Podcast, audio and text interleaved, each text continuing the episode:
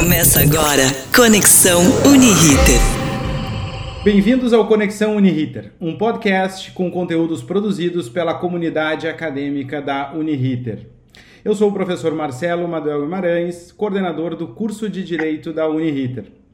E hoje estou com vocês com três convidados os professores a Mariana Oliveira, com Oliveira, doutora em Direito, o professor Martin Heberlin, também doutor em Direito, ambos professores do programa de pós-graduação da Uniriter, nosso mestrado em Direitos Humanos. E também o nosso professor da graduação, mestre doutorando, Pietro Lorenzoni.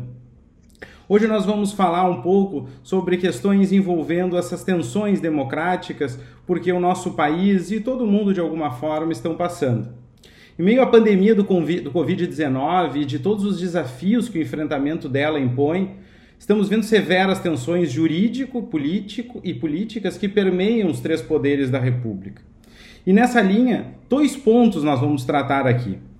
O ponto da possibilidade de intervenção militar, ou pelo menos da utilização das Forças Armadas para o controle dos movimentos sociais que inflamam diversas cidades do país e o caso das fake news, que também trazem muita atenção a esses poderes da República. De imediato, para falar sobre esse primeiro tema da questão envolvendo a intervenção militar ou a utilização uh, das forças militares para o controle uh, da, dos movimentos sociais, convido a professora Mariana a falar sobre esse ponto. Professora Mariana, boa tarde. Boa tarde, Boa tarde, todos em casa, certo? A gente se encontrando aqui online, muito bom. Uh, eu queria uh, começar com uh, um pouquinho de contextualização. É, já faz um tempinho que a gente começou a ouvir né, a expressão intervenção militar constitucional. as primeiras vezes, né, pelo menos nessa última crise, foram em 2017. Né, e naquele momento a gente já, já viu alguns personagens que se tornaram ainda mais uh, importantes uh, fazendo algumas declarações sobre isso. Então, naquela época, uh, o Mourão, né, que hoje é vice-presidente, assume publicamente um apoio a uma intervenção militar constitucional. o Vilas Boas, que era chefe dele na época, endossa né? Assim como o General Heleno. Então a gente tem aí né, o, já uma base de apoio uh, a, esse, uh, a esse tipo de atitude dentro das Forças Armadas, e esse, né, são pessoas que agora fazem parte do governo. Uh, essa discussão toda, ela está né, essa possibilidade aventada, de acordo com ah, os, os defensores, uh, pelo artigo 142 da Constituição. Acho que o Marcelo já tinha comentado isso. Uh, esse artigo 142 ele foi já uh, alvo de discussões na Constituinte, então né, a gente tinha lá uh, uma parte da esquerda, José Genuíno mais que todos, sendo contra a expressão lei e ordem, porque ele achava que isso poderia abrir então né, aí a possibilidade de algum golpe no futuro. Uh, mas a gente teve também uh, os militares né, uh, dentro desse debate, reforçando que deveria constar dessa forma. eu não, não, acho que a gente possa dizer que os militares saíram daí né, com uma vitória, acho que a questão não é essa. Né, a Constituição ela não pode, a gente vai falar mais sobre isso, provavelmente, que ser lida né, só apenas nesses termos. Mas então a gente tem aí né, um uh, um histórico das Forças Armadas se relacionando né, com a lei com a ordem uh, e com, então, a possibilidade de uma intervenção militar constitucional. Uh, os argumentos oferecidos, uh, pelo menos né, do que eu consegui entender aqui, uh, eles vêm muito do Ives Gandra Martins, que é um, um jurista bastante importante para o Brasil, né, na, na, história brasileira. Uh, ele né, parece trazer dois tipos de narrativas aqui, duas possibilidades. Tá? Esse, uh, ele deixa isso bastante claro num artigo no, do Conjur no dia 28 de maio. Uh, e ele então defenderia que poderia haver uma intervenção militar, uh, que o exército poderia agir então como um poder moderador, né? A expressão aparece no texto dele, quando há uh, um conflito entre o executivo e os outros poderes. E ele separa, então, o conflito do executivo com os outros poderes e o conflito dos outros poderes, ou seja, do legislativo e do judiciário. Uh, e que ele acha que seria um caso um pouco diferente. Não seria o exército exatamente agindo como o exército, não, né? As forças armadas como um poder moderador, mas sim uh, de uma outra forma, né? Seria ele não chama de nada, mas né, assim alguma coisa específica, mas seria um pouco diferente. Né? O exército nesse caso não não estaria acima, mas seria chamado por um dos poderes. Né? E aí o exemplo que ele dá, o único exemplo que ele uh, nos fornece seria o da uh, o STF declarando uh, inconstitucionalidade por omissão e ao invés de dar um prazo para o parlamento fazer, eh, né, criar a legislação necessária para que não haja então mais a omissão, eles já criam a lei sem dar esse prazo. É, e aí se pergunta como é que ele se pergunta, né, como é que o, o legislativo poderia fazer para ter o seu direito de ter um prazo aí para realizar a, a criação da legislação. Uh, e ele acredita que a única forma seria recorrer às Forças Armadas por meio do 142. Né? Uh, esse, a separação dos poderes não funciona assim. Tá? A gente, obviamente, tem outras possibilidades aí, mas ele coloca como sendo a única. Né? Uh, então, né, os, os, argumentos são esses, uh, pelo menos uh, do que eu consegui ver aqui como né, argumento dentro uh, dessa ideia. Não me parece ser um argumento que possa, né, que a gente deva levar em conta, principalmente pela questão da interpretação da Constituição. A Constituição não é interpretada assim. É, eu acho que nesse caso o Martin vai ter um pouco mais a contribuir aqui que eu para falar um pouquinho do como é que a gente interpreta a Constituição normalmente. Bem-vindo, professor Martin. Boa tarde. Bom, boa tarde, professor Marcelo, professora Mariana, professor Pedro. Boa tarde, bom dia e boa noite, né? Dependendo do momento que é o pessoal nos escutar. Uh, então, a todos que nos ouvem, né? Obrigado por, por essa atenção, assim, desde já. É, a provocação da, da professora Mariana é muito interessante. Né? É, como a gente pode entender o artigo 142? Né? Isso está em jogo. É evidente que toda disposição, todo dispositivo, ele pode ser lido de várias maneiras diferentes. A, a hermenêutica contemporânea, e não só a hermenêutica contemporânea, né? o próprio Kelsen é, que, como disse alguém uma vez, ele foi chutado da academia antes de ter nela entrado, né? como disse uma vez um professor alemão, porque as pessoas uh, refutam Kelsen sem ler Kelsen. O próprio Kelsen, no capítulo da interpretação, ele já nos mostrava que não havia uma única resposta correta. Então, acho que a primeira coisa que a gente pode dizer é a seguinte: ninguém aqui tem a resposta correta para o artigo 142. Isso é certo. Porém, o fato de nós termos várias respostas possíveis também contempla a possibilidade de nós termos algumas respostas impossíveis. Isso é, algumas vezes não é possível extrair algumas coisas dos dispositivos. Por quê? Porque nós não vivemos dentro de uma ideia tão desconstrutivista na hermenêutica jurídica que permita que cada um diga qualquer coisa sobre qualquer coisa.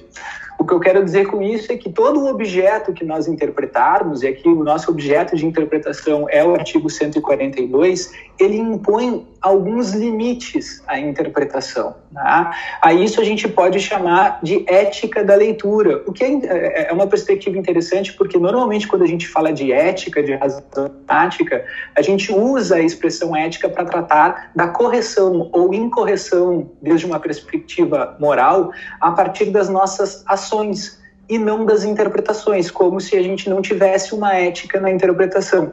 E sim, nós temos uma ética na interpretação. E como começa essa ética? Qual é o primeiro dever ético de qualquer interpretação? É cuidar do objeto que está sendo interpretado. Né? Então, a minha proposta, assim, no, no, primeiro momento, é qual é o objeto da nossa interpretação? Eu sei que alguns que, que estão nos ouvindo ou eventualmente nunca leram o artigo 142, embora atualmente esteja difícil, né? porque acredito que todo mundo teve essa curiosidade de abrir uma Constituição para saber o que então diz o artigo 142, ou alguns não têm ainda presentes ou não têm uh, agora né, em mãos o artigo 142. Então, eu vou fazer uma proposta diante da provocação da professora Mariana no seguinte sentido. Né? Eu quero ler o artigo 142 uh, e tentar entender o que ele não pode dizer, eventualmente. Tá? O artigo 142 dispõe da seguinte maneira: está no capítulo das Forças Armadas, né? então ele, uh, ele inaugura esse capítulo das Forças Armadas, a cabeça, né, o caput do artigo, dizendo assim: as Forças Armadas, constituídas pela Marinha, pelo Exército e pela Aeronáutica, são instituições nacionais permanentes e regulares, organizadas com base na hierarquia e na disciplina, sob a autoridade suprema do presidente da República e destinam-se à defesa da pátria, à garantia dos poderes constitucionais e, por iniciativa de qualquer destes, da lei e da ordem. Tá? Uh, um exercício interessante de se fazer aqui é um exercício, e aqui eu nem reclamo para a hermenêutica chamada hermenêutica contemporânea, né, uh, que ela é mais, mais próxima de nós, mas é possível fazer esse exercício a partir da hermenêutica clássica, aquilo que a gente aprende lá na antiga disciplina de metodologia, né? hoje disciplina também de fundamentos, se vê isso. Quer dizer, quais são os elementos possíveis da interpretação? O que é interessante é que, às vezes, os elementos da interpretação, né, que a gente chama o elemento gramatical, a gente sabe que não são métodos e a rigor eles nunca devem ser vistos uh, separadamente, mas sempre em conjunto. O curioso é que às vezes esses elementos eles parecem dizer entre si coisas diferentes. E eu não acredito que isso aconteça para o artigo 142. Eu vou fazer esse exercício depois, claro, a gente pode fazer isso de uma, de uma maneira mais Uh, mais profunda, enfim. Mas se eu fosse fazer isso muito rapidamente com esse 142, o que, que eu teria? Bom, primeiro, uh, se eu for pensar no primeiro elemento, que é o mais pobre dos elementos, que é o elemento gramatical, no elemento gramatical, nada é dito aqui, literalmente, que permita uma noção de uma intervenção militar. Do ponto de vista uh, de uma interpretação literal, que eu repito, é a mais pobre das interpretações, a gente não, não teria isso. Do ponto de vista lógico, se a gente fosse pensar num elemento lógico, Aqui tem um, um, fato que me parece curioso, porque a primeira vez que eu li esse dispositivo, novamente, sob a perspectiva dessas uh, pessoas que buscam, né, que querem referir uma intervenção, e às vezes até uma intervenção para fechar o legislativo, ou para fechar o Supremo Tribunal Federal, eu vejo aqui que essa evocação das Forças Armadas, ela pode acontecer por iniciativa de qualquer destes. Isso é, de qualquer destes o quê? De qualquer destes poderes constitucionais. Então, ainda que as Forças Armadas estejam sob a autoridade máxima do presidente da República, quaisquer dos poderes podem evocar as Forças Armadas para a defesa da garantia de qualquer dos poderes. Isso me fez lembrar aquele dilema, que é um dilema clássico da, da, da filosofia, que é o dilema da onipotência de Deus. Que dilema é esse? Poderia Deus, que é onipotente, que portanto pode tudo, uh, realizar a sua destruição, porque se ele pudesse fazer isso, ele não seria mais onipotente. Por que, que eu lembrei desse, desse dilema clássico da filosofia? Porque se qualquer dos poderes pode evocar as Forças Armadas para a sua proteção, me parece que ele, qualquer dos poderes não poderia evocar as Forças Armadas para a destruição de um outro poder qualquer poder que ele seja. Né? Então, me parece que, do ponto de vista lógico, ele também, eh, essa, essas interpretações uh, criativas do artigo 142, elas não se fazem possíveis.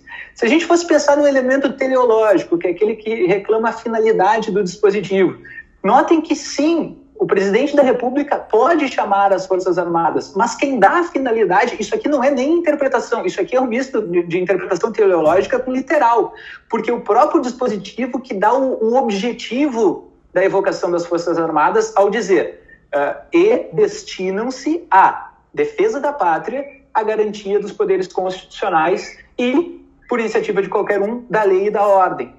Isso significa que, do ponto de vista da interpretação desse dispositivo, qualquer evocação das Forças Armadas que não tivesse como nexo de causalidade direto e imediato a defesa da pátria, a garantia dos poderes constitucionais, a lei e a ordem, seria absolutamente impossível.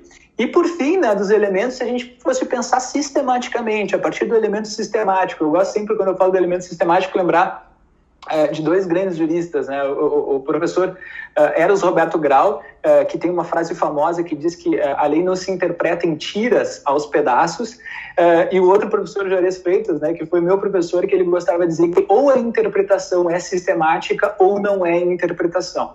Bom, é evidente que nós temos que ler o artigo 142 junto com o artigo 2 da Constituição Federal, que diz que são poderes harmônicos e independentes entre si, o poder legislativo, o poder judiciário e o poder executivo. De modo que a harmonia que a Constituição Federal determina que haja entre esses poderes impede qualquer interpretação do artigo 50, 142 no sentido de buscar uma intervenção militar para a, amesquinhar de qualquer modo que seja, as funções típicas dos outros poderes. Né? Uh, tem sobre esse argumento da omissão constitucional. Bom, deixa para terminar assim mesmo, né? Eu, eu acho muito curioso, uh, professora, professora Mariana, esse argumento da, da, da, omissão constitucional, pelo seguinte: isso não é tão completamente novo entre nós, né? Eu me lembrei do mandado de injunção, se eu não me engano, 670, que é aquele que trata do direito de greve para servidores públicos, em que o STF depois de recomendar várias vezes ao Poder Legislativo que fizesse então a lei de greve para servidores públicos e o Poder Legislativo não fazendo essa lei de greve, o Poder Judiciário resolve, olha, alguma solução precisa ser dada e resolve aplicar então a lei de greve convencional, né, da iniciativa privada para os servidores públicos. E isso aconteceu já há, há 15 anos, eu não me recordo de quando é esse julgamento ou mais, e eu não, eu não me lembro de qualquer um dizendo que houve assim a, a, a, um motivo de intervenção militar para esse efeito.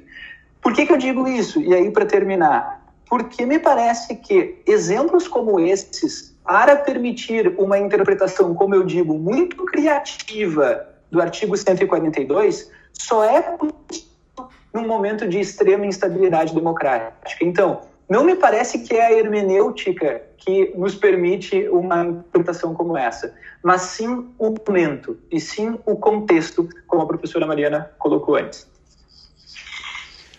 Perfeito. Então, depois dessa perspectiva histórica colocada pela professora Mariana, a perspectiva hermenêutica colocada pelo professor Martin, eu perguntaria para o professor Pietro, já dando boas-vindas uh, a ele, quais são os limites, então, dessas, dessas interpretações uh, sobre o 142 da nossa Constituição? Inicialmente, uma boa tarde Uh, professor Marcelo, professora Mariana, professor Martin, uh, agradecer o convite, dizer que é muito bom estar aqui conversando com vocês sobre esse assunto tão importante, num momento tão delicado uh, da nossa história republicana brasileira. E desejar também, como o Martin bem fez, um bom dia, boa tarde boa noite, a depender do momento em que estiverem nos ouvindo.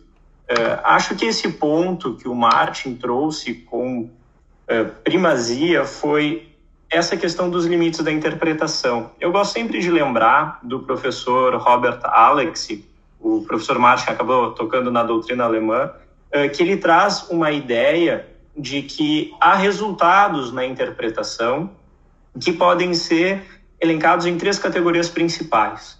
Seriam resultados discursivamente impossível, ou seja, é uma interpretação que ela não tem como ser admitida, é uma interpretação que ela sai, ela está fora dos seus limites.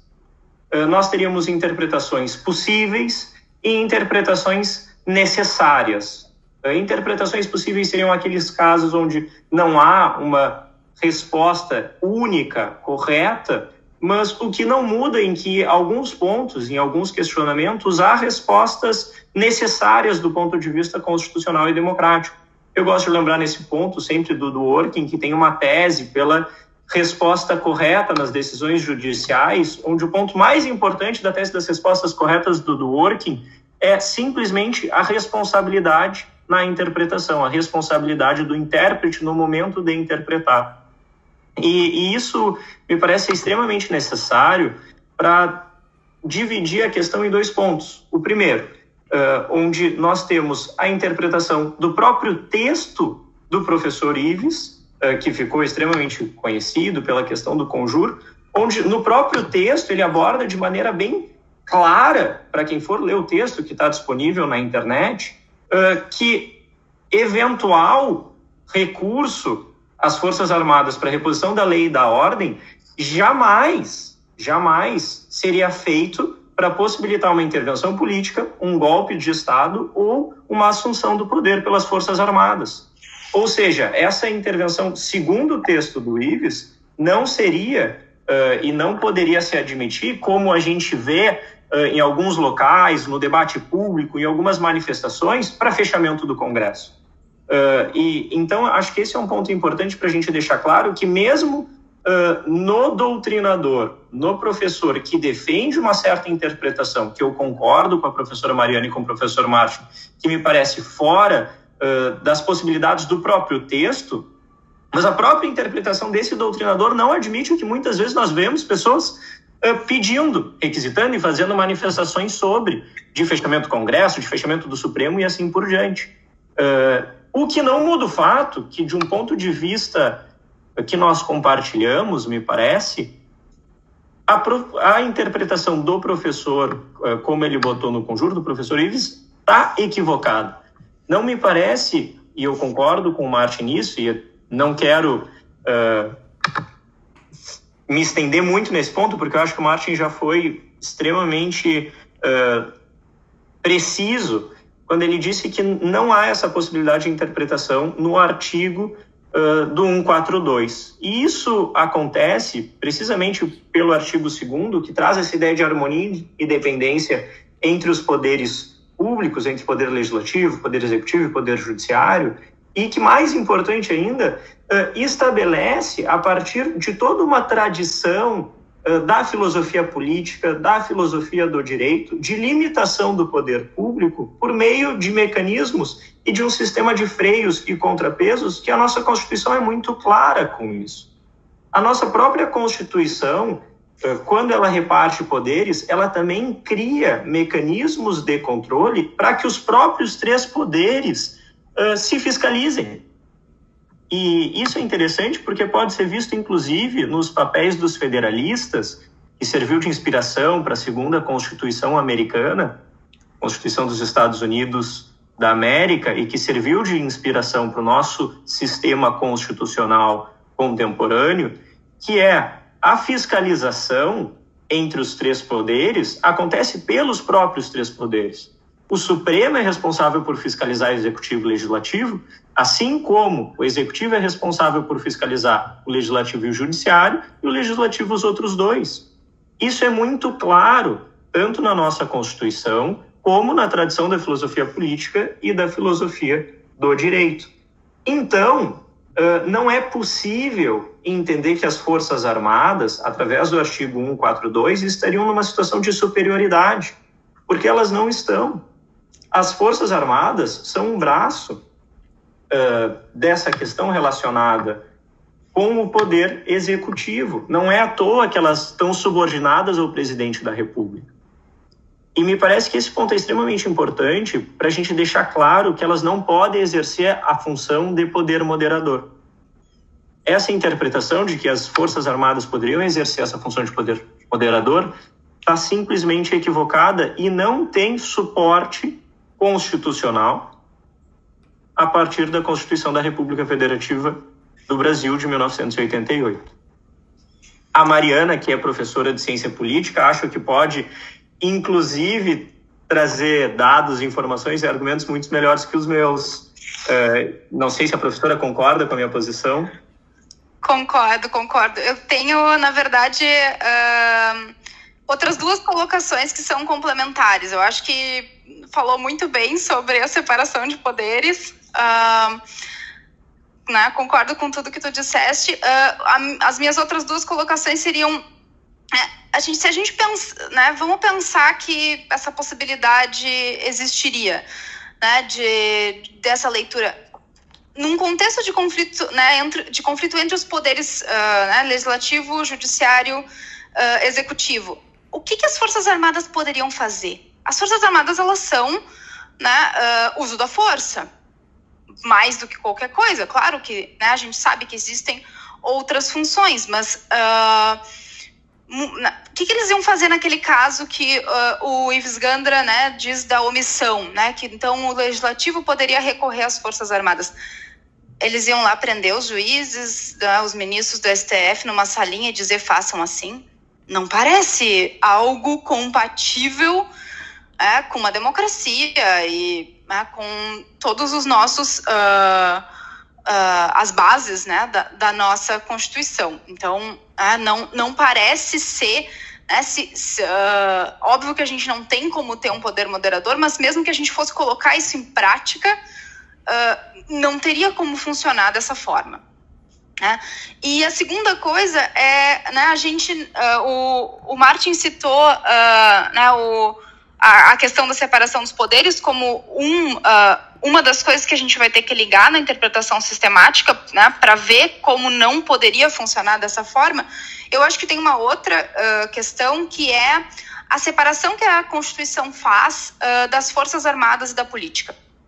A Constituição é bastante clara, a gente tem isso uh, no artigo 14, de não militares não poderem concorrer a cargos né, eletivos.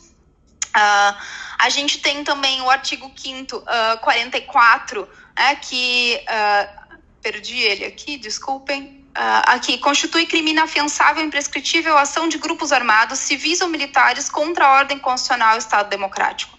Então, a nossa Constituição ela faz toda uma força para separar essas coisas. A gente tem a questão da separação dos poderes, a questão do papel das Forças Armadas, a democracia, né, como uh, também um princípio constitucional né, de estabelecer, de ver o povo como soberano né, e agindo por meio dos seus representantes e né, do governo que vai se dar por separação de poderes. Então, uh, a interpretação sistemática ela exclui qualquer possibilidade de utilizar né, o, o, as forças armadas uh, para uh, conflito de poderes. não sei se quer complementar alguma coisa, Pietro. Sim, Mariana, eu vou aproveitar o teu gancho, que foi uh, no ponto, acho que ele foi extremamente feliz, só para contribuir que isso, isso essa, essa interpretação é tão necessária que a própria lei complementar 97, que regula uh, a forma pela qual vai se desenvolver o emprego das Forças Armadas, ela é muito clara. No artigo 15, uh, parágrafo Segundo, ela diz: a atuação das Forças Armadas na garantia da lei e da ordem por iniciativa de quaisquer dos poderes constitucionais ocorrerá de acordo com as diretrizes baixadas em ato pelo presidente da República, após esgotados os instrumentos destinados à preservação da ordem pública e da incolumidade das pessoas e do patrimônio, relacionados no artigo 144 da Constituição Federal. O artigo 144 da Constituição Federal trata sobre a segurança pública e as forças policiais. Uh, e, e isso é extremamente interessante, porque isso nos deixa, de certa forma, claro que o papel das Forças Armadas vai ser, por exemplo, no caso uh, que ocorreu de intervenção no estado do Rio de Janeiro, a partir uh, da desestabilização do sistema de segurança pública estadual do Rio de Janeiro. Nesse ponto, ela vai estar tá exercendo, sim, a preservação da ordem pública e da incolumidade das pessoas na garantia da lei e da ordem. Isso me parece muito evidente. Mas ela não pode ser usada uh, a partir de desacordos políticos, jurídicos ou morais numa relação de tensão entre os três poderes. E, isso é importante porque faz parte da democracia o desacordo. Uh, disputas de poder, uh, tensões e divergências fazem parte de um sistema democrático, de um contexto democrático. O importante e o essencial é que essas disputas não ponham em xeque as próprias instituições e a própria permanência e sobrevivência de um Estado democrático de direito. E me parece que esse é o ponto central uh, que também tem que ficar claro. Por isso, é, é basicamente para fazer um adendo e para concordar inteiramente com o que tu trouxe, professor. E nessa linha do, do desacordo, uh, pessoal, uh, já introduzo aqui o nosso outro tema desse, desse podcast, uh, que são as fake news, que há uma grande diferença né, entre os desacordos inerentes ao, a um Estado democrático, às instituições e as fake news. Né? Professor Martin, vamos iniciar por, por você esse tema? É, claro, é, bom, Marcelo, na verdade, ao tratar desses assuntos, né, eu me lembro de um, de um livro que eu li recentemente, até foi o livro, um dos livros objeto do nosso semestre ali no, nas aulas do mestrado, e recomendo muito fortemente, que é o livro Como as Democracias Morrem, né, do, do Steven Levitsky e da, uh, Daniel Ziblatt. Tá?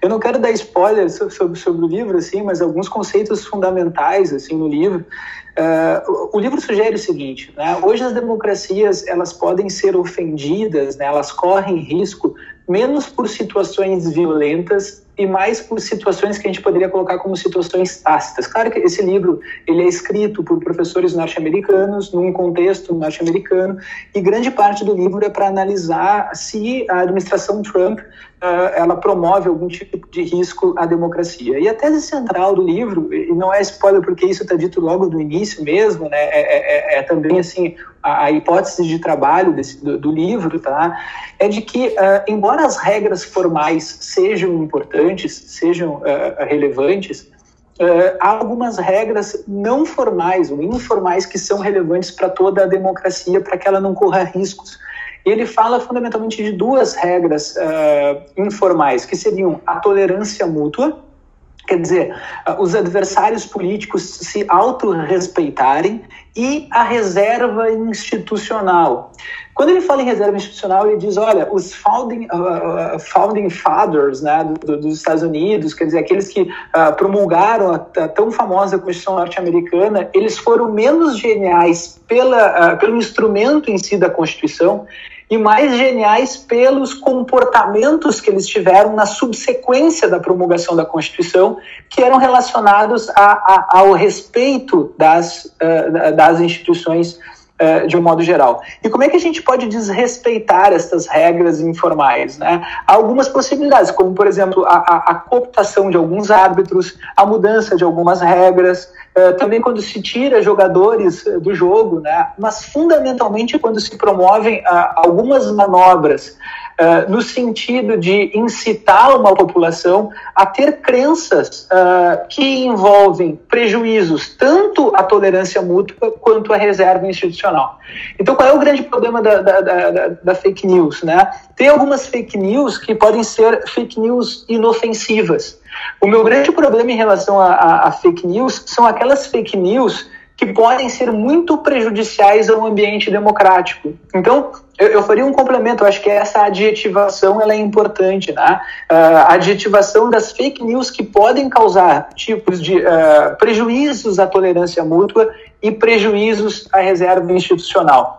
O que a gente vive num país polarizado é, não é o problema da democracia, é o problema da democracia na diferença. Né? Quando todos pensam de uma maneira razoavelmente parecida, é muito fácil de fazer democracia. Quando todos pensam de uma maneira, quando as pessoas pensam já de maneiras diferentes entre si, é mais difícil a composição e, portanto, é mais difícil a democracia. Se nós somamos isso às situações da chamada campo de ego, né, das pessoas recebendo notícias nos seus telefones apenas a partir daquilo que elas gostam de ver, e algumas dessas notícias produzidas, elas não são reais, nós começamos a ter um problema de caráter não apenas assim ético, né, mas sim um problema de, de, de caráter institucional e político gravíssimo. Eu acho que, que esse é, essa é a grande questão a ser enfrentada quando a gente trabalha com, com, com essa ideia de fake news.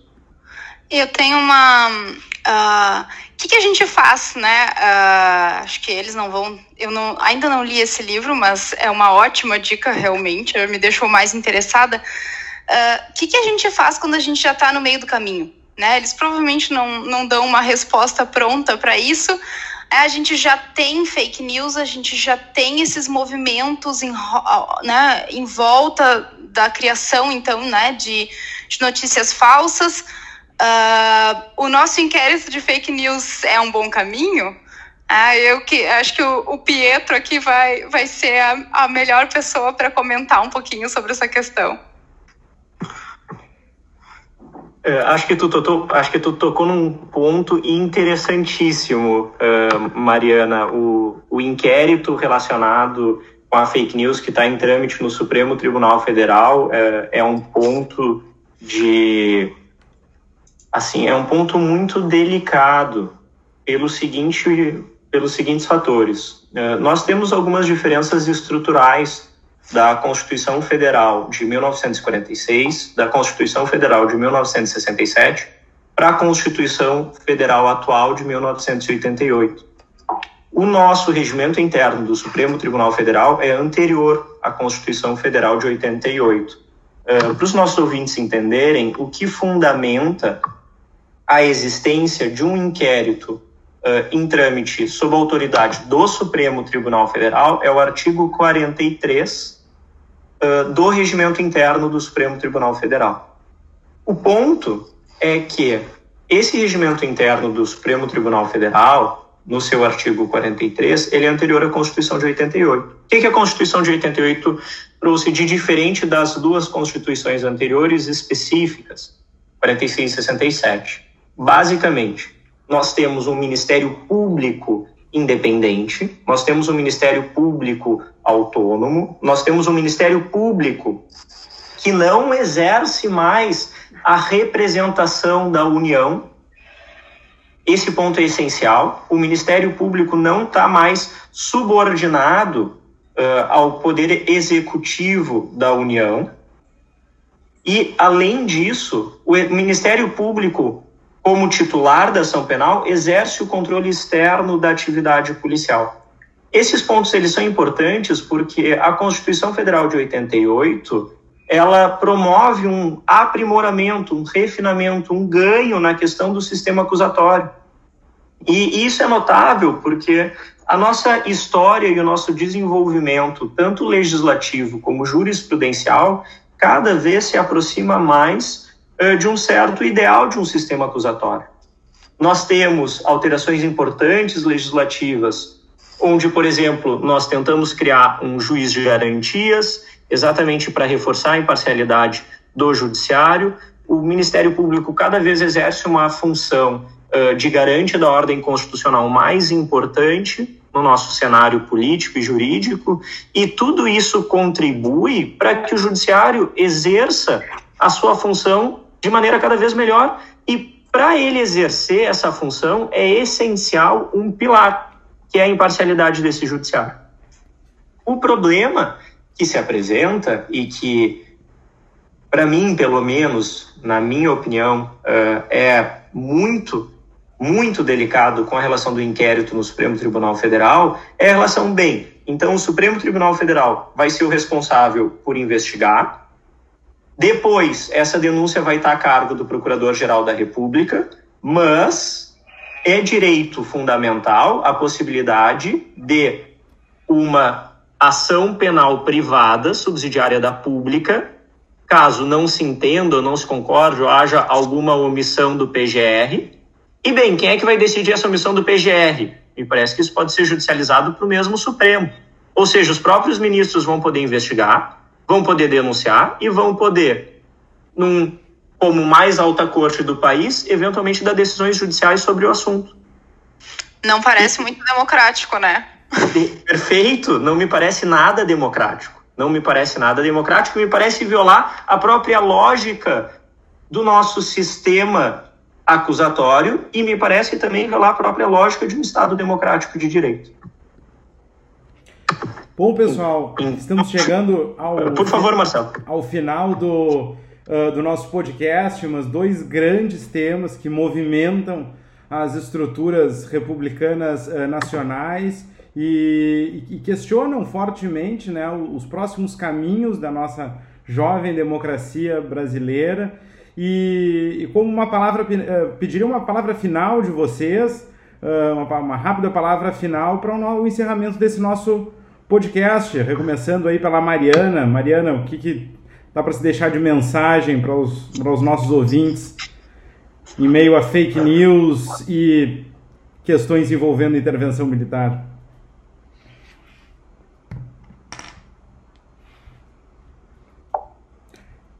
Acho que a, A Mariana deve estar sem, sem microfone. Martin? Opa! Está aí a Mariana. Eu, consegui. Eu tinha desligado para não, desculpa. Uh, pegando um gancho do final da fala do Pietro, que ele estava né, respondendo um pouco a pergunta se esse seria né, o nosso modo de ligar, uh, de, de, conseguir responder a questão das fake news, o problema que as fake news são. É, ele nos diz que não, uh, termina bem pessimista, não nos dá aí uma outra forma de resolver. Eu acho que não existe, né? Eu acho que é por isso que o Pietro até não, não quis tocar nesse assunto Uh, não existe nada agora. Né? Eu acho que a gente vai precisar amadurecer uh, alguma outra forma. A gente tem aí projetos de lei, mas não parecem ser também né, ainda a melhor forma da gente lidar com essas questões. Uh, mas ainda assim, não acho que a gente né, tem que atirar tudo para o alto e sair correndo. Acho que a gente tem que tentar se apegar né, ao que a gente conquistou. Acho que essa Constituição é isso, né? É o que a gente tem e é o que a gente deve defender com unhas e dentes até o fim, né? E esperamos que daí não seja o fim, que seja realmente um novo começo ou algo assim. Obrigada, gente. Para mim foi ótimo. Obrigado, Mariana. Professor Martin, sua palavra final. Uh, bem, gente, eu vou, vou citar novamente, de fato, ali, professora Mariana, esse, esse texto é, é excelente, uh, não só pelas teses centrais, né, o como as democracias morrem, mas porque, embora ele tenha sido escrito para o contexto norte-americano, às vezes a gente olha para ele e parece que ele foi escrito para o Brasil. E a mensagem que, final que eu gostaria de, de, de, de, de colocar aqui é uma mensagem que aparece também, assim, no final desse texto, né, ele pergunta depois de citar um exemplo bem interessante, que foi o exemplo da morte do Antonin Scalia, que era um juiz da Suprema Corte bastante conservador, isso no final da administração Obama, o Obama, um mês depois do falecimento, indica um juiz mais progressista e o Partido Republicano, que tinha maioria no Congresso, ele sequer avalia o nome desse, desse juiz progressista uh, para que uh, essa nomeação acontecesse só depois do mandato do Obama e, posteriormente, o Trump acaba nomeando um, um juiz. Né? Isso seria um exemplo de um perigo à reserva institucional, né, porque caberia ao Obama aquela nomeação. Então, uh, nós temos situações em que às vezes parece que uma, uma das partes utiliza táticas, assim, táticas de guerra, ou hoje que é bastante é, voga, né, a ideia de lawfare, né, a ideia de usar as regras assim como instrumentos para os seus objetivos. E qual é a postura? Né? Esse livro pergunta: será que a postura diante disso é fazer o mesmo jogo? E a resposta, felizmente, que o juiz, eh, que esse livro coloca, né, é que entende que não, que há necessidade de não realizar as mesmas regras do jogo. Por mais bobo que possa parecer alguém entrar no ringue tirando as luvas, né, essa é a postura exigida se nós quisermos sair do ambiente da polarização e partir para um, um ambiente melhor. Então, a ideia uh, que eu queria colocar é essa, né? Quando, como nós estamos, tudo que nós estamos pensando, a minha primeira fala foi essa, né? O problema da interpretação do artigo 142 é o contexto. O problema do inquérito das fake news, me parece, também é este contexto turbulento que nós vivemos. Só que não me parece uma resposta para esse contexto turbulento nós puxarmos com mais força a corda para o outro lado, fazendo, usando né, os mesmos mecanismos e os mesmos instrumentos não pacíficos que nós estamos criticando. Então, às vezes é hora de largar essa corda do cabo de força e tentar dialogar. Esse, essa me parece que é a grande mensagem uh, para a resolução. É um problema de postura, é um problema de modus operandi. Então, me parece que muitas vezes a gente tem que mudar a postura e mudar o modus operandi. Obrigado. Obrigado, professor Martin. Professor Pietro, sua palavra final. Uh, acho nesse ponto é interessante. Eu vou aproveitar tanto a fala da Mariana para um ponto, como para a fala do Martin uh, é, para o outro. Sobre o, o, fake news, como a Mariana bem disse, uh, efetivamente, como resolver? Bem, nós sabemos que o inquérito no Supremo Tribunal Federal, eh, pelo grave risco, em tese, de violar a Constituição, eh, não é a maneira correta. Não me parece ser a maneira correta eh, de resolver. Mas nós já temos um começo aqui. Como que se resolve o problema da fake news? Não sabemos, mas a gente já tem um começo. E me parece que isso uh, já nos direciona para um caminho melhor do que a simples ignorância ou a simples incerteza. Uh, e aproveito a fala do professor Martin justamente para contribuir, fazer uh, uma pequena complementação e concordar com tudo que ele disse, que traz essa ideia de que, bem, nós precisamos ter responsabilidade nesse momento. Responsabilidade nas nossas ações, responsabilidade naquilo que a gente diz, responsabilidade em como interpretamos os textos jurídicos, o que compartilhamos nas redes sociais e assim por diante. Me parece que quando ele diz que quando o outro uh, entra no ringue e tira as luvas, e a postura a ser adotada é não tirar as nossas, é isso. Nós precisamos de responsabilidade pública na nossa atuação dentro da sociedade. Obrigado, professor Pietro. Professores, mais uma vez, Mariana, Martin, Pietro, muitíssimo obrigado por, essa, por essas três lúcidas participações uh, em momentos que, por vezes, uh, lemos, vimos ou ouvimos uh, pouca, alguma escuridão ou muito silêncio onde não pode haver. o, o Estado democrático ele impõe a discussão, a divergência, mas ele também uh, nos coloca, deve nos colocar em movimento e constante transformação e desenvolvimento nosso e da comunidade do nosso país em que, em que nós vivemos. Mais uma vez agradeço aos nossos ouvintes, convido a seguir o nosso conteúdo digital, então, nas plataformas uh, de streaming e no Instagram, arroba Uniriter e arroba direito.uniriter. Esse foi o conteúdo de hoje. Espero que todas e todos tenham gostado. Fiquem ligados e acompanhem os próximos programas. Até logo, gente!